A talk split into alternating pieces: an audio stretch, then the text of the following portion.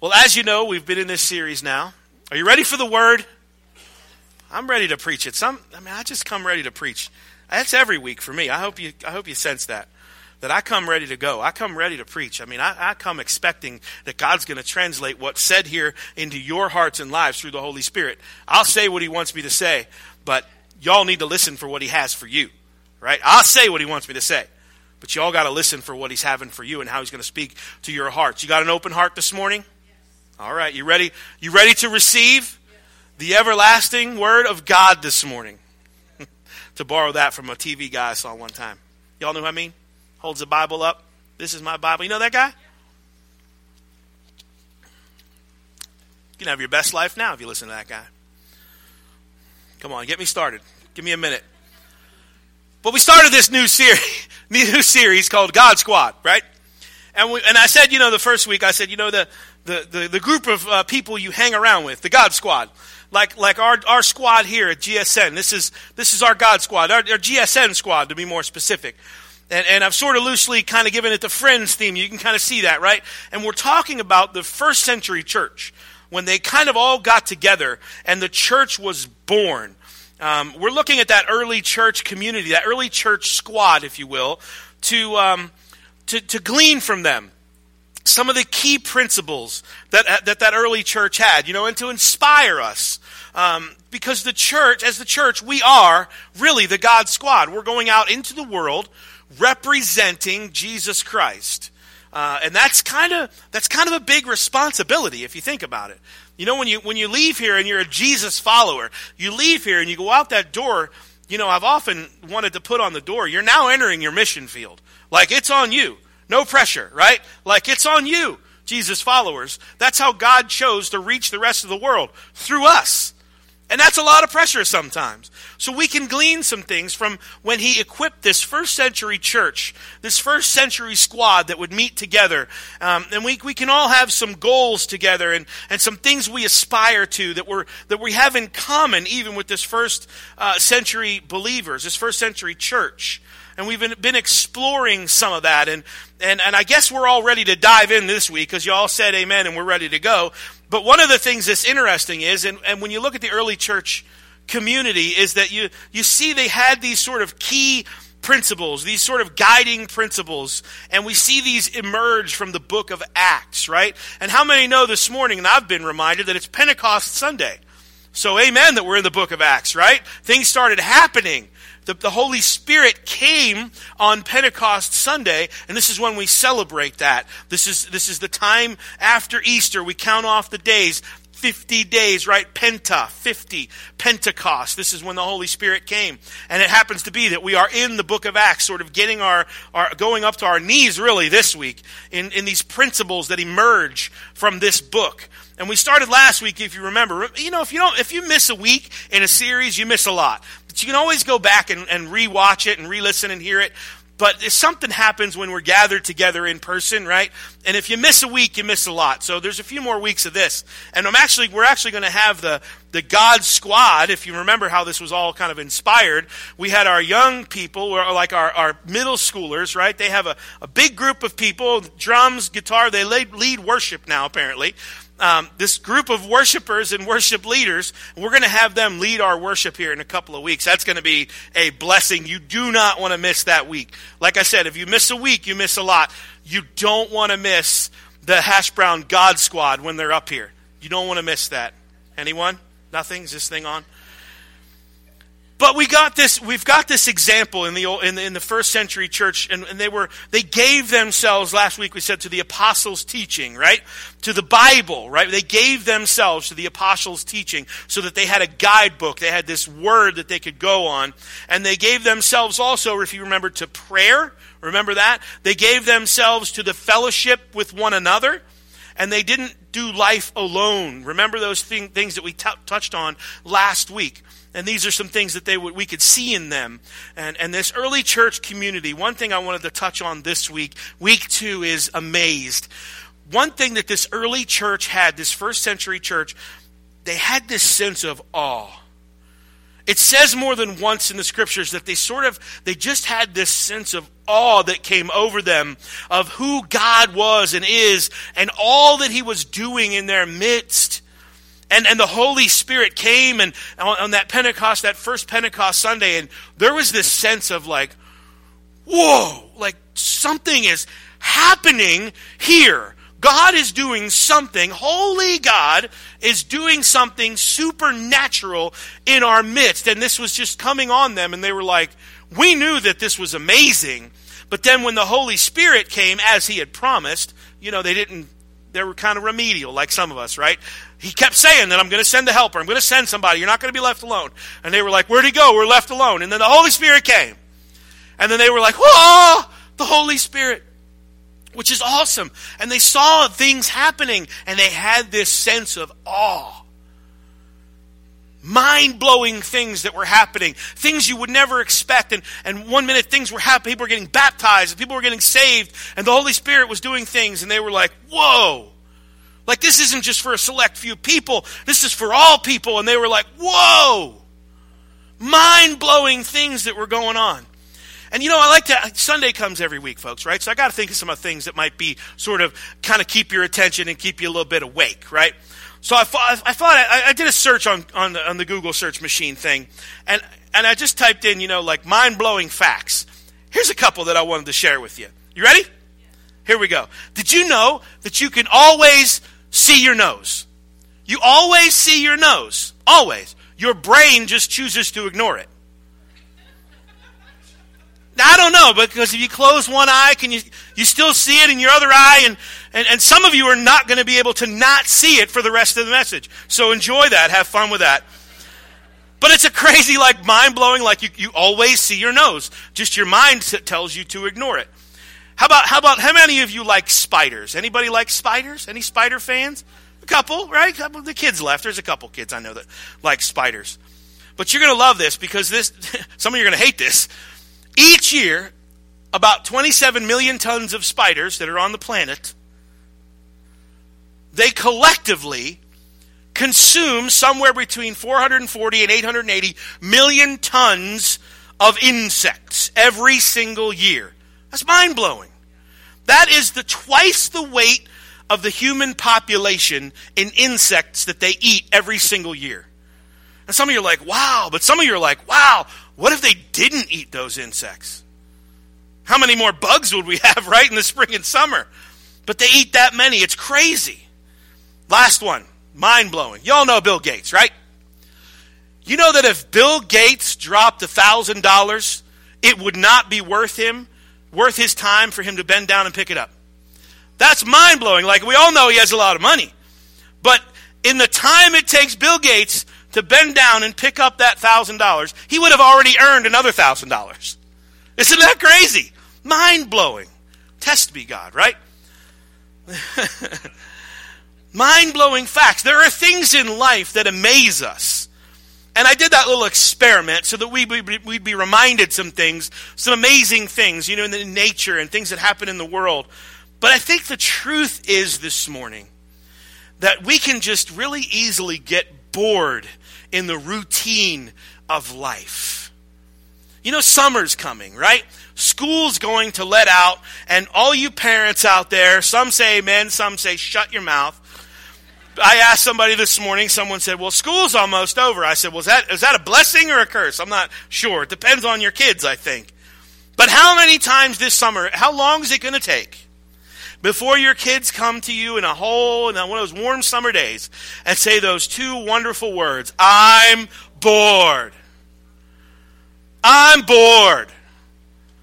And I don't know if your response might be like mine. Mine's like, well, start with your room, and then we can go to the dishes, and then we got some yard work, and then we got the laundry, and I got this list, and I don't think you'll hear your, I'm bored the rest of the summer. So, but we do. We can kind of get to that place in our lives where we kind of think, you know what? We we just we're just like, oh, boy, like come on, same old. Go up to the fridge, right? You pull it open. The fridge is full of food, and you say, man, there's nothing to eat. You walk into your closet, you open your closet, and you think, all these clothes. I mean, you couldn't get another hanger in there, some of you, and you say, man, I have nothing to wear. And you walk, you know, just, you turn on the, the, TV, right? There's more channels and more opportunities to watch things on TV now than ever before. And you go there and you like 500 channels and there's nothing to watch. Nothing I want to watch. but in the midst of all this, you know, things kind of just sort of get routine, right? Things sort of get sort of boring and you kind of like, ah, here we are again. And it can start to impact your faith. You know, you come into church, right? And you think, oh, here's, here, here's the same, I'll sit in the same place, be surrounded by some of the same people. There's the same old preacher with the same old polo shirt, same old story, same old stuff. You're, and you, you can begin to think, sort of in your faith, like, God, where are you in all of this? God, where are you? And, and I think we're reminded of Pentecost Sunday this week and, and how God, it may have sort of gotten routine for them. Sort of like, He said, I'm going to I'm gonna send some help. You're not going to be alone. But they just sort of were like, ah, God, where are you? And then in, in Acts chapter 4, uh, maybe somewhere around verse 30, if I remember right, this isn't in my notes, this is a bonus, completely free. But later on in the book of Acts, when you read that, you think that when they were meeting together, all of a sudden, in the mundane, in the boring, in the there's nothing to, this is the same old, in all of that sort of boredom and, and like, oh, what are we going to do? The place where they were meeting was shaken, the Bible says. Shaken. And then what seemed like tongues of fire came down. And you could read it in Acts chapter 4 as, as you go on. Acts chapter 2, all the way through Acts, really, but you see all of that sort of happening, and, and maybe it was sort of mundane, and maybe it was sort of like, ah, oh, what are we going to do? Here we are again, same old. But then they had prayer, and they had prayed, and they had gathered together, and then God started shaking things up. But I can see, even in our lives, that we can kind of get in that mundane God, where are you in all of this? And sometimes it can start to feel routine, and we lose that sense of awe and, and, and has anybody had, just a show of hands or a shout maybe, has anybody had a, a, a radical salvation experience? Like, not that you were kind of born in, born in, in, on the pew or on the, on the altar and sort of, but you kind of came to a point in your life where you had this salvation experience where you were kind of like radically saved. I came to Christ later on in life and it's and it's God kind of shook things up, right? And, and immediately, I, I, when I found out who really Jesus was and what he had done for me and who God really was. And as we start to learn early on in our Christian walk, we have this sort of sense of awe, right? We have this sort of sense of we can see God moving in our lives and don't just chalk it up as chance or coincidence. We kind of see things, God doing miraculous things in our midst. And you think, God, I, I didn't apply for that, but it's happening. And God, I never asked you for this, but you kind of knew. And, it, and, it, and you see these things start to, start to form in your life. And then all of a sudden, you, there's this sense of awe. And you get goosebumps on your goosebumps, right? When, you, when God does stuff like that. And when you look at these first followers of Jesus, they were so in awe of what God had done. They were so in awe of just of His goodness and, and to them that it changed how they faced the challenges that they were up against in their lives. And it can change things in our lives as well. It can fill us. God can fill us. When the Holy Spirit came, right? The Holy Spirit's job, part of it, is to fill us, right? Be filled with the Spirit. That's what we would say. And in order to do that, we have to be filled with the Spirit. We have to empty out something, which is us but we can the holy spirit can fill us and we can be renewed with this sense of sort of energy and joy and awe. And like you, let me tell you what god did.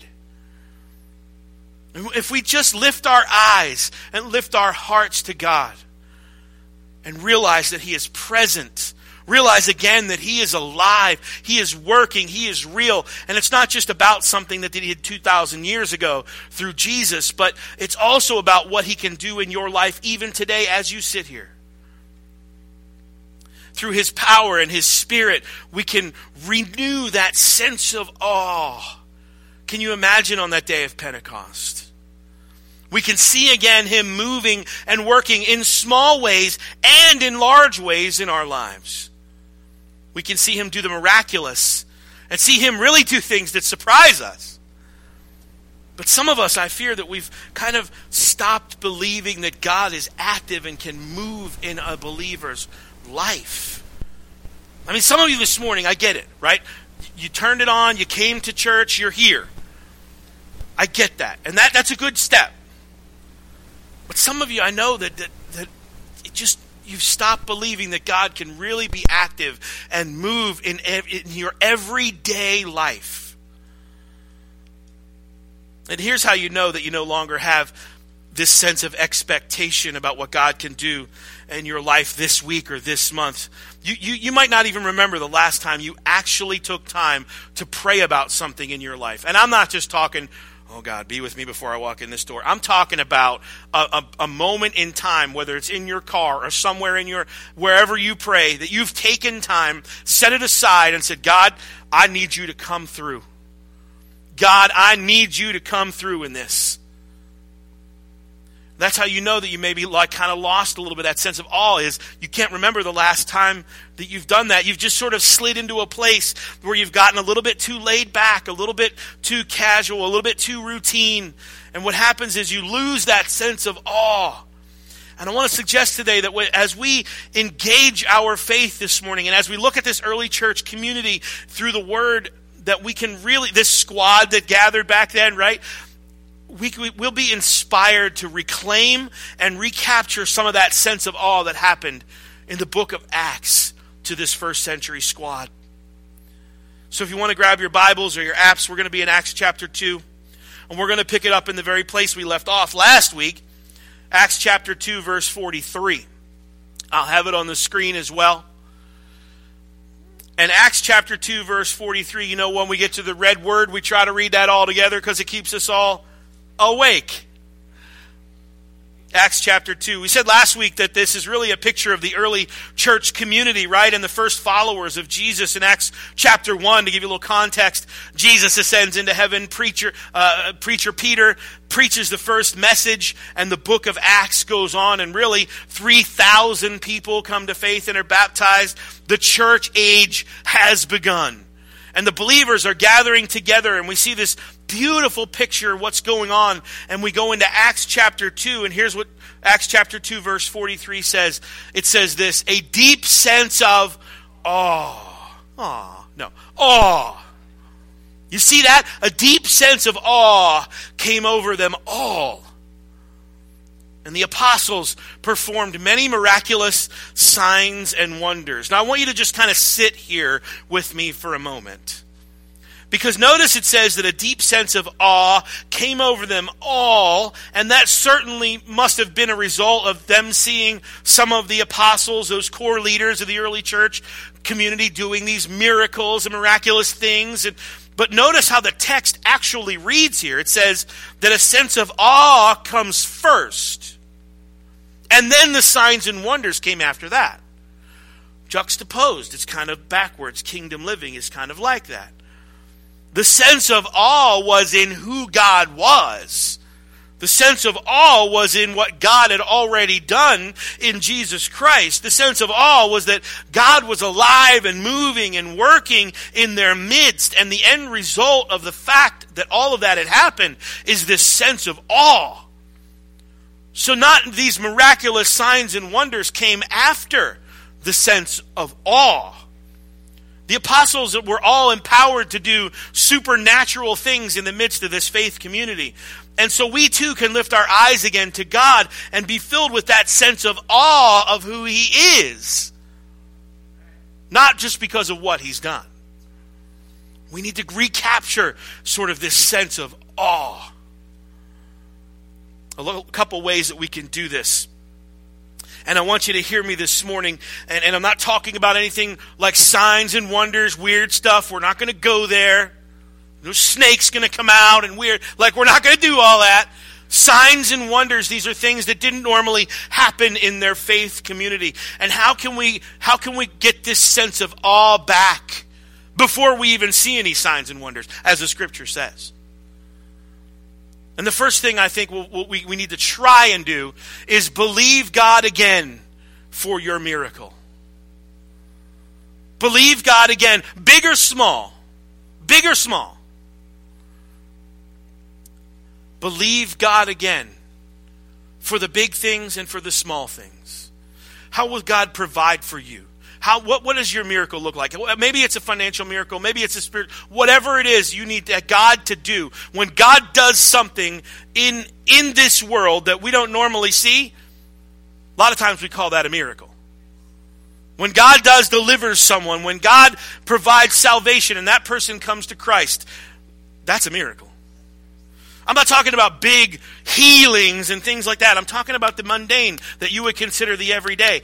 What, what miracle are you expecting God to deliver in your life? Believe God again for that miracle. A couple of years ago, for just a small example, well, it's small maybe to you guys, but not, not to the pastor. A few years ago, we were just a few, like the praise team, right? Shout, give me a shout out, right? Some of the praise team wasn't even here. It wasn't even at this church a few years ago. Most of us. most of us. Just several, uh, just a few years ago, we were struggling to find singers, instrumentalists. You know, our, our drummer, if you're watching, Marty, man, I love you, brother. But man, you sort of set us in motion when you moved away, brother. And that's a good thing. Maybe it was a blessing. Sort of forced us into, let's think about things, right? So our drummer moves away, and now we're kind of like, okay, what are we going to do? There's like four of us, like three or four, and it's tough, and it's a lot, and it's every week, and it's, man, and so we, you know, we just started to pray. We just started to seek God. You know, we, we know that you're you're there. We know that you're real, God. We are in awe of you, and we know, Lord, that you'll provide. So we now, I mean, fast forward just a few years later, what do we have? Two teams rotating, over 15 people, and two drummers. We're always trying to improve and make it better for, for, for God, right? We're trying to do our absolute best. And we strive for excellence in everything that we do. So we try to make, you know, maybe the sound a little better or make it a better kind of experience for those who would walk in and we represent the excellence God, the excellent God, right, in this place. So we want to do our very best and, and that's why we put the, uh, put that out there just to kind of say, you know what? We want to be as good as we can be and, and do everything and worship the God who is so worthy of that good goodness, right? We want to be as good as we can. We want to do an excellent job in everything that we do. And so we've been praying about, and I'm constantly in prayer about God, show me what we need to do next. What's our next step? What do we need to do next? How, how are you going to change? How are you going to move? And we've been praying about the little things, right? I was talking about, you know, believe God again for your little miracles, right? We said, God, you know that some of this sound could be a little better, you know, but we just have the equipment we have. But if there's something, God, you you got you would like to provide us with, um, and and so a couple of upgrades or whatever. So we realized that these upgrades, right, would, would probably cost around two thousand dollars, right? And really didn't want to dip into anything like savings or anything. So I just sort of prayed, God, if you'll provide a way then we'll step into that and we'll do it. And then um, we had a designated donation of $500 come out of nowhere. Someone said, hey, you know what? I want this to be used for the praise team. I want it to be better. I want you guys to do what you got to do. 500 bucks, here it is. I'm like, all right. So we set that aside. month or two later, God works in strange ways, right? month or two later, here's, hey, Pastor, we want to give $1,000. Uh, we want to help you purchase this stuff. Here you go okay, put it aside, waited a little bit longer, started really looking at things now. And then one more th- one more opportunity came up. Someone said, "You know what? This is going to happen." And through a, a series of events, another five hundred dollars designated for the praise team improvements came about.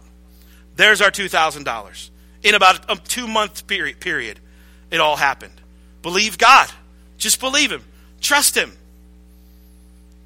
And I'm sure you have you, your stories. Each, each person in this room has stories of specific ways that you can testify all day long. For I didn't know how this was going to happen, but God made a way. I just believed Him. Every now and then, we just need to be reminded that we can believe God for that miracle in our lives, that small one or that large one, and that He hasn't abandoned us. He hasn't turned His back on us, that He's still moving and working, even in the early church. Remember, we read through the book of Acts, you can see that there's miracles of healings, and there were miracle, supernatural gifts that God gave the church, and there were words that He gave people to say. There was direction and guidance in the book of Acts that was happening, and it all points all these people to God and his love and Jesus and all that he had done, and they were, had this sense of awe. But here's the thing I'm personally convinced that as you read through the Bible, God is still doing the miraculous today. It's not always broadcasted. It's not always out there for everybody. It's not always, but God is still in the miracle business and he's in the, he's in the people business, right? And he provides and he, and he opens doors and all of this happens. God is still moving and working in his, in his church. And I believe that with everything that's in me, that his spirit, he's not God, you know the movie, God's not dead, and he's not done, and he hasn't checked out. And one thing he didn't do, he didn't wind it all up and just sort of let it run on its own, thanks, thanks be to God. He's still working and active in his church, in people's hearts, in their lives. We just need to trust God and do what he says. God said, I will always be with you. He said, We'll never have to face the challenges that we're up against alone. He said, I'll always be with you. He said he will empower us from the inside out. That he that is, is in you, he said, is greater than he that is in the world. He said, look, our sins, our past, our failure has been forgiven because of what Jesus has done. The Bible says that if we confess our sins, he is faithful and just to forgive us and to cleanse us from all unrighteousness. Sometimes we don't take God at His word. We don't believe anymore because we're just not believing, uh, claiming what He said because we're not in His word. And I touched on that last week. And that leads to all kinds of difficulties in our lives not being in His Word. And that's why some of us feel like we're, we're falling down right now. We can't get a grip on life and it's kind of spiraling we feel like maybe God's very distant or maybe that he's even left, left. God hasn't left you, friends. You might be in a mess, but God hasn't left you. In the middle of your mess, the miracle that God wants to do in your heart, don't, don't miss the miracle in the mess. Don't miss in the middle of a struggle. Don't miss the work that God wants to do in that struggle.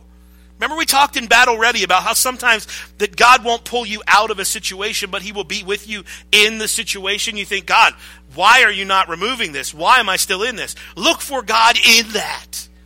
Instead of accusing God of not being there with you, look for him in that. Believe God again for your miracle. Some of you need different types. A health miracle, a work miracle. Maybe you're just saying, I need a miracle. Something, anything. Whatever it is, I don't, I don't know what every situation is, of course, but I want to suggest to you this morning that you honor God when you move forward in faith, believing that He's big enough to actually do something in your life today. You honor Him. And I don't know what He'll do with it. God, I believe, still does miracles in the lives of believers. I believe He shows up and I believe, and I'm often surprised about how he does it and who he does it for. Y'all praying for somebody you've been praying for for a long time? And you think, well, I'll still pray, but I'm not really, I'm not really sure God can reach that person. They're so far gone and not, not even close to being a believer. Not even close. I'll still pray, God, but I'm not sure I really believe it. Believe God again that he can reach that person you're praying for. And y'all know who it is. Some of you are sitting next to him. Nothing. I believe that God moves and he shows up, and I'm often surprised about when he does it. And often he doesn't do it on my timetable or yours, but he moves in these situations. We need to be reminded this morning that God is moving every single day among us. We just have to have the eyes to see and the ears to hear. And the greatest miracle of all is the miracle of a changed life.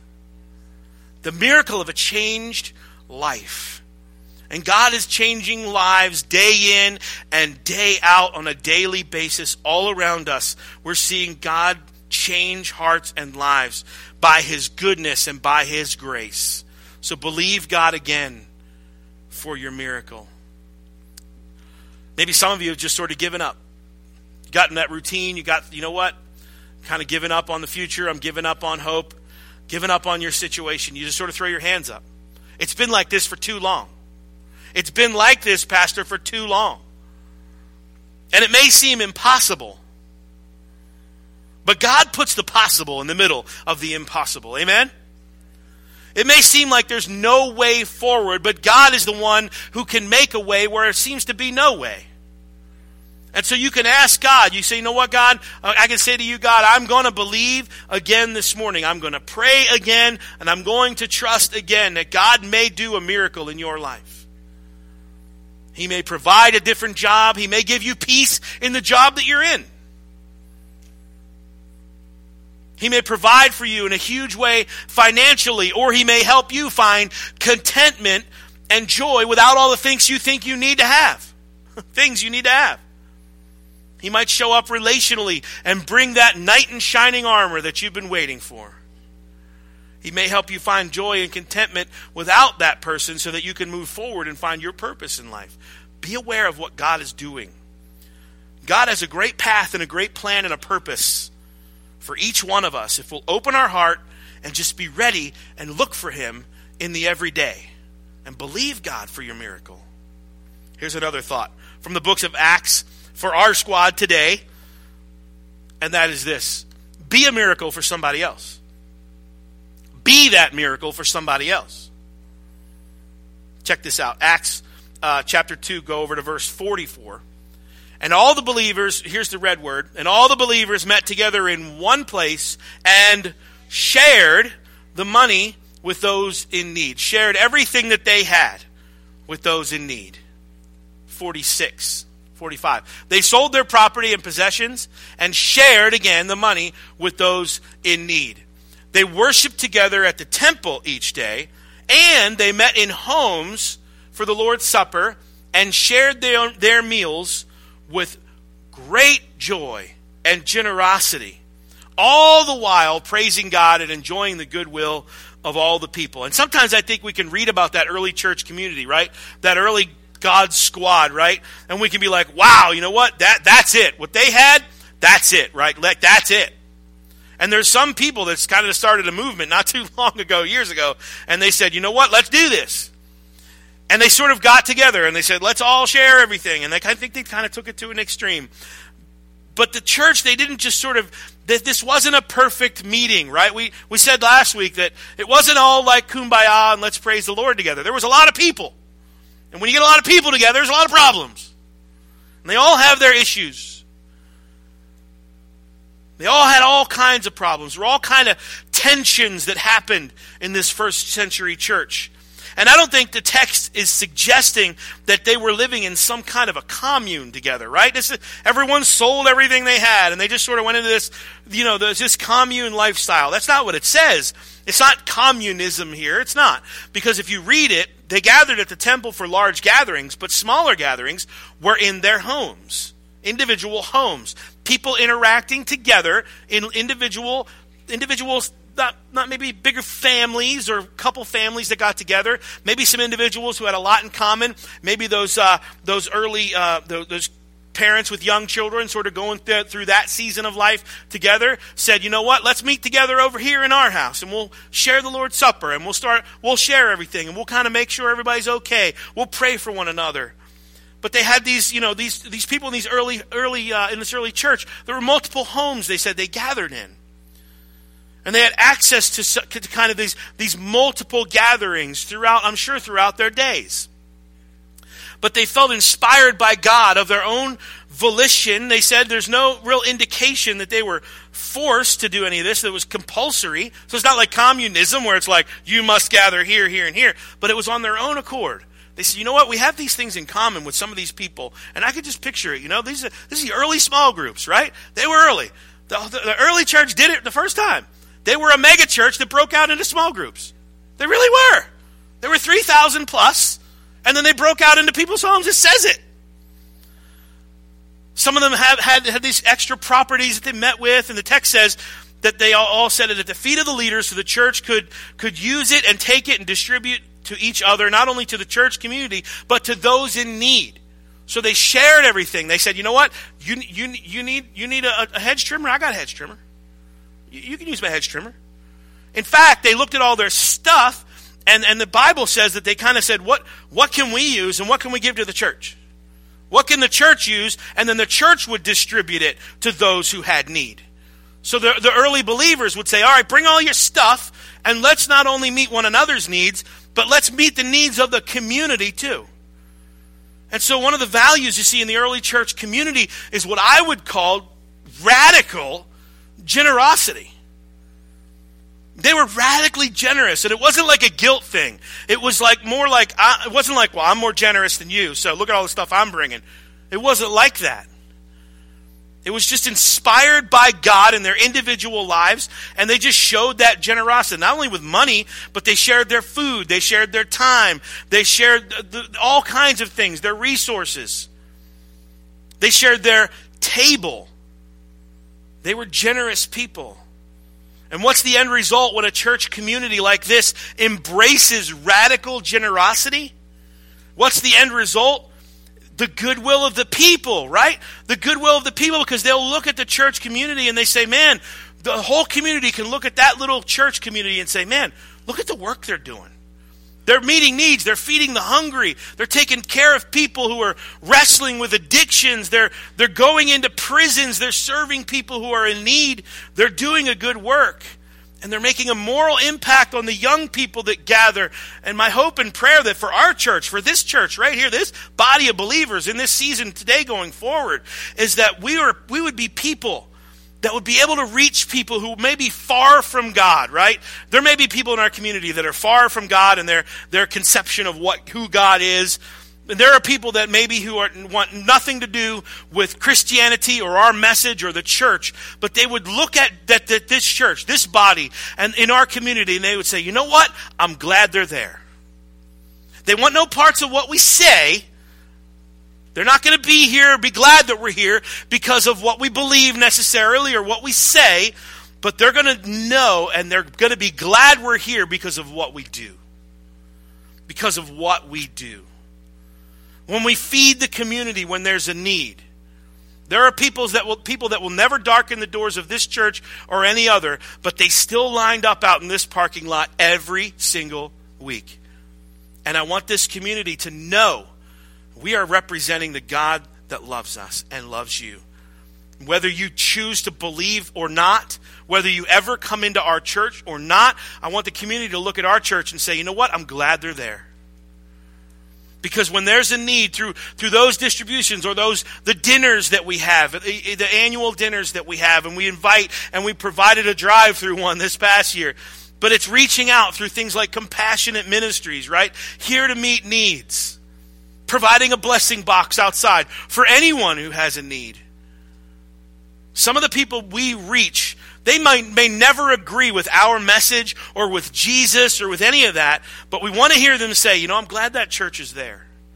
Because this is how this has worked when goodwill is garnered in the community. Because, you know, generosity has been shown again and again and again.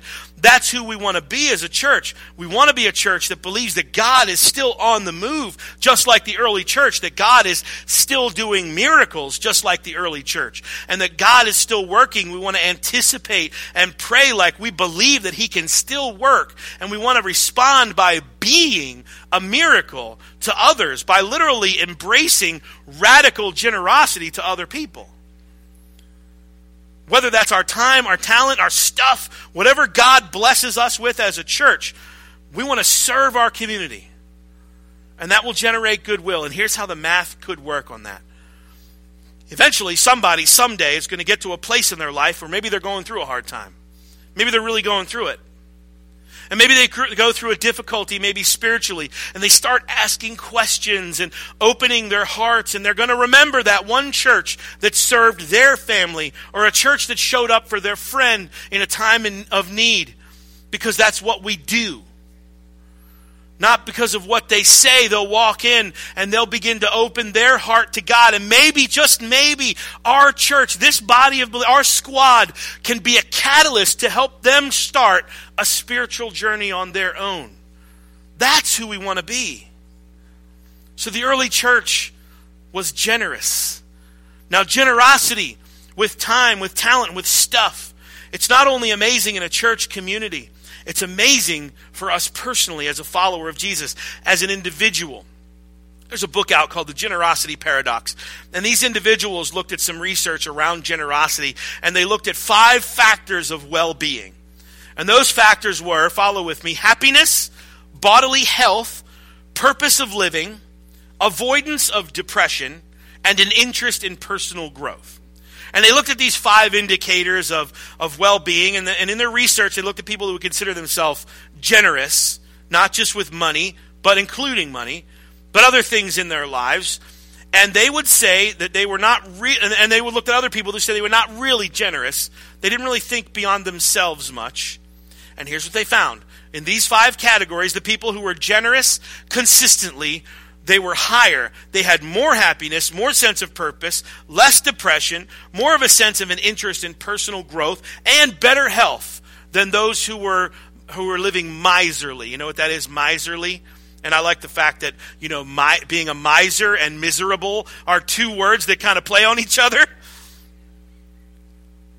And, and the, the, research sort of bears this out as well that they showed that the, uh, the hormone that is called cortisol, it's a hormone that's connected with stress.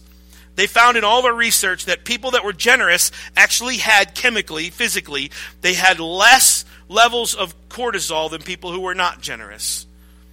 So I think what all this is telling us that when Jesus says that it's better to give than receive, in generally in general, he's not only pointing out to us a spiritual principle, and a moral principle, but he's also pointing out in all of his wisdom a, an emotional and physical principle as well. He knows. God has wired us up to be a generous people. And so the researchers who wrote this book called it the generosity paradox because they said what's interesting is you would think that the more you have, the more you'll be satisfied. But they said in all the research that it's actually the more that people gave that the more their life felt fulfilled. And I get excited about when I when I think about what our church family here has done this past couple years, the past year for sure, and what is coming up in this summer and in the in the future. I get excited because I know how, how our church is generous with our time, with our talent, with our resources. And it's because of that generosity of our church family that we were able to literally serve hundreds, even thousands of people in our community right outside our doors. It's because of your generosity, your individual generosity that translates into this house that we're able to have a live stream that makes a difference. And, and it's because of your generosity we see all these things happening.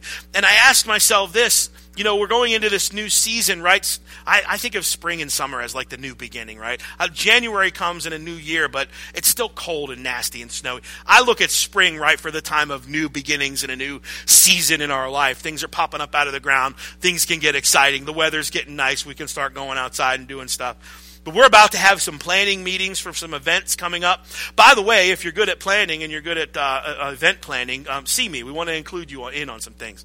Um, but I want to say thank you, first of all, to all of those who are gathered here, that are watching online, that have taken time to use your talent, your resources, whatever you got, to be generous, your stuff both the church, through the church, and just privately, you know, helping other people, helping other friends. I, I hear stories all the time about so and so who went over to visit so and so because they were having a tough time, and there was this this this moment that took place, this God moment that took place because they did that because someone was generous in their time and going to visit people. And here in this church, there are people and there are groups that step in and help, and there are people that do things that don't make it up here on the platform. Right? There are a lot of things that happen in this church, a lot of outreach that goes on, and it's just little tiny things, but a bunch of a million little things, as they say, that go on behind the scenes that never make it up here, never make it on the screen, but that's why this church community is strong and is, is generous, that they, people have embraced the, the, the, the giving of the time and the talent and the treasure.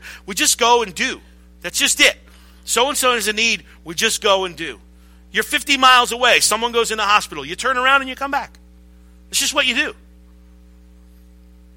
Radical generosity that happens here.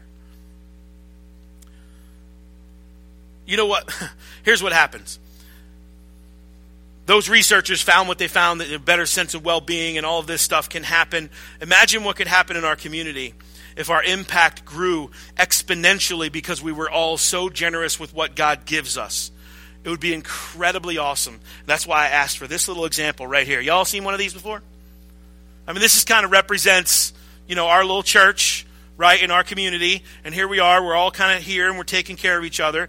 But when certain people start to step out and certain groups start to step out, things can happen like that. Like things can start to happen. And then all of a sudden, you know, our, our little community starts to reach out just a little bit, and a little bit more, and a little bit more, and a little bit more. And this little community can then reach the entire world because people were generous with their time, talent, and treasure. Like radically generous. Our little community reaches the entire world because a few people, a few dozen people probably, start to reach out and get radically generous with their time, talent, and treasure. So, what has God put in your hands? What has God put in your hands? What has God given you? What resources has God given you? Time, talent, treasure. What has God given you to share with the church community? Because we look back at that first squad, right? What did they do? They met together. And they found people that had a need, whether they were people sitting in their midst or people that they needed to reach out to. And they figured out a way through their own resources to make that happen. So, what's God blessed you with? Come on up, Randy. What has God blessed you with? Has He blessed you with a, a, an abundance of time? Maybe you look at your life now and you think, you know what, I got a lot of time. Maybe He's blessed you with an abundance of, of stuff. You just kind of collected a bunch of stuff. You got a bunch of stuff. Somebody needs something, call me. Somebody needs something, give me a call. I probably have it. I know several people in this church like that. Anybody got one of these? Let's call so and so. They'll have it. Maybe it is money. Maybe God's been good to you financially. And you want to share that with the church community. Hey, whatever however there's a need, here you go, pastor. You and the leadership team and, and the church, you pray over this, and here you go. Whatever He's blessed you with, how, how are you using those resources in this squad right here to make a difference? To be a miracle to someone else? Would you stand this morning as we close? Reflect on what you've heard this morning.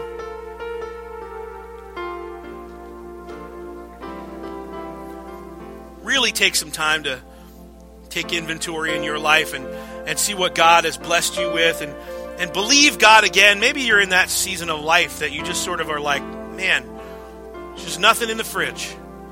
And yet the fridge is full. You're in that season of life where you just look and say, you know what? I just haven't seen God move in a long time. Let me tell you something God is still moving. And He wants to move in your life. Maybe you need to see God move. You need to believe God for that miracle in your life again. Maybe you're in that place. But maybe you're in the other place too that we talked about that you want to be a blessing, you want to be a miracle to someone else. You want to be that miracle to someone else. Maybe you do it through the church, maybe you do it individually. But however God is speaking to you this morning, if you really took inventory of your life, you would see that God has blessed you immensely with something time, talent, treasure, resources, ideas, gifts, anything. God has blessed you. If you're still here breathing, God has blessed you in your life. Could you be a miracle to someone? Maybe through this local church or maybe through you, you individually.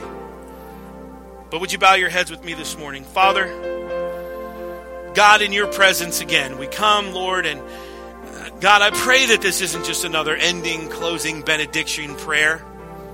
But I pray, Lord, that you have used these words found in the book of Acts and used this example of the early church, this first squad that gathered together in your name and had this sense of awe on over who you are. God, they had this sense of awe. And then once they kind of established, Lord, that you are amazing, that you are God who you say you are, and that you are performing miracles and you are doing all these things. But God, first came that sense of awe. And I wonder, Lord, on this Pentecost Sunday, if we might experience you, Lord, fresh and anew this morning, God. We, we've gotten caught up, if some of us are honest, we've gotten caught up in the mundane. And we really haven't seen you move in our lives. And I look at the word and, and it says that Jesus Christ is the same yesterday, today, and forever. And God, if you moved in that first church, that first century church, you can move again in your church right here in Hermitage, Pennsylvania.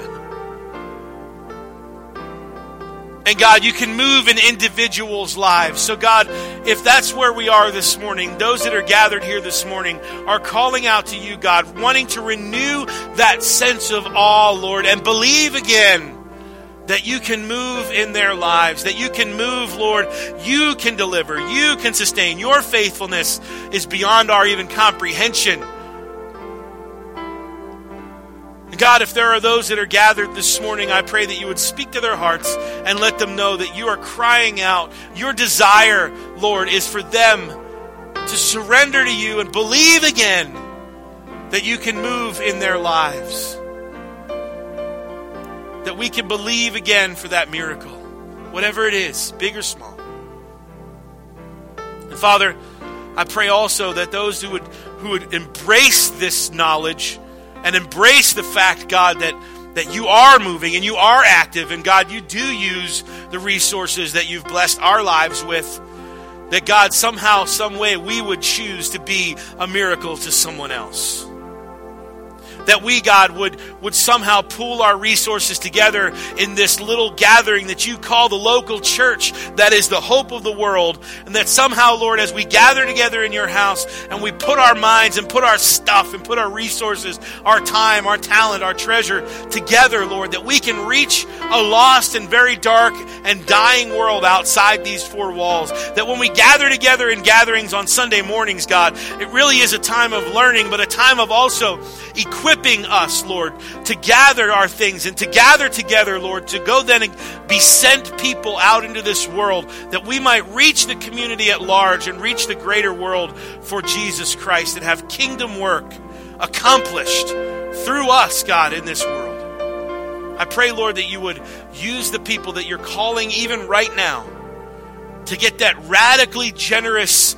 spirit about them, Lord, that they would say, you know what, I don't have much, but here's what I do have it's at your disposal. It's at your disposal, God. Use this, me, use it all. Use me and everything that I have, God, to change hearts and lives because it is worth it. It's worth it. If because of the things that we do at this church, Lord, over the next several weeks and months, if, Lord, one person starts a journey with Jesus because of something that we do, then God, it's worth it. It was all worth it. And as the old song says, it will be worth it all when we see Jesus. I thank you, Lord, for blessing us. I thank you for showing up, Lord, in a message like this and speaking to our hearts, Holy Spirit. Change us from the inside, God. Work on us. Let us believe again for that miracle so that we can then be a miracle for someone else. Gather this God squad together, Lord, as often as you'd like us to get together. And we will give you the praise and the glory. And as we leave this place, God, may we not depart from your presence. Holy Spirit, go with us into our mission field as we leave this church. It's in these things, that, in Jesus' name, that I ask these things. And it's for his sake that we pray. And the church agreed together, saying, Amen and amen. Y'all are dismissed. Thank you.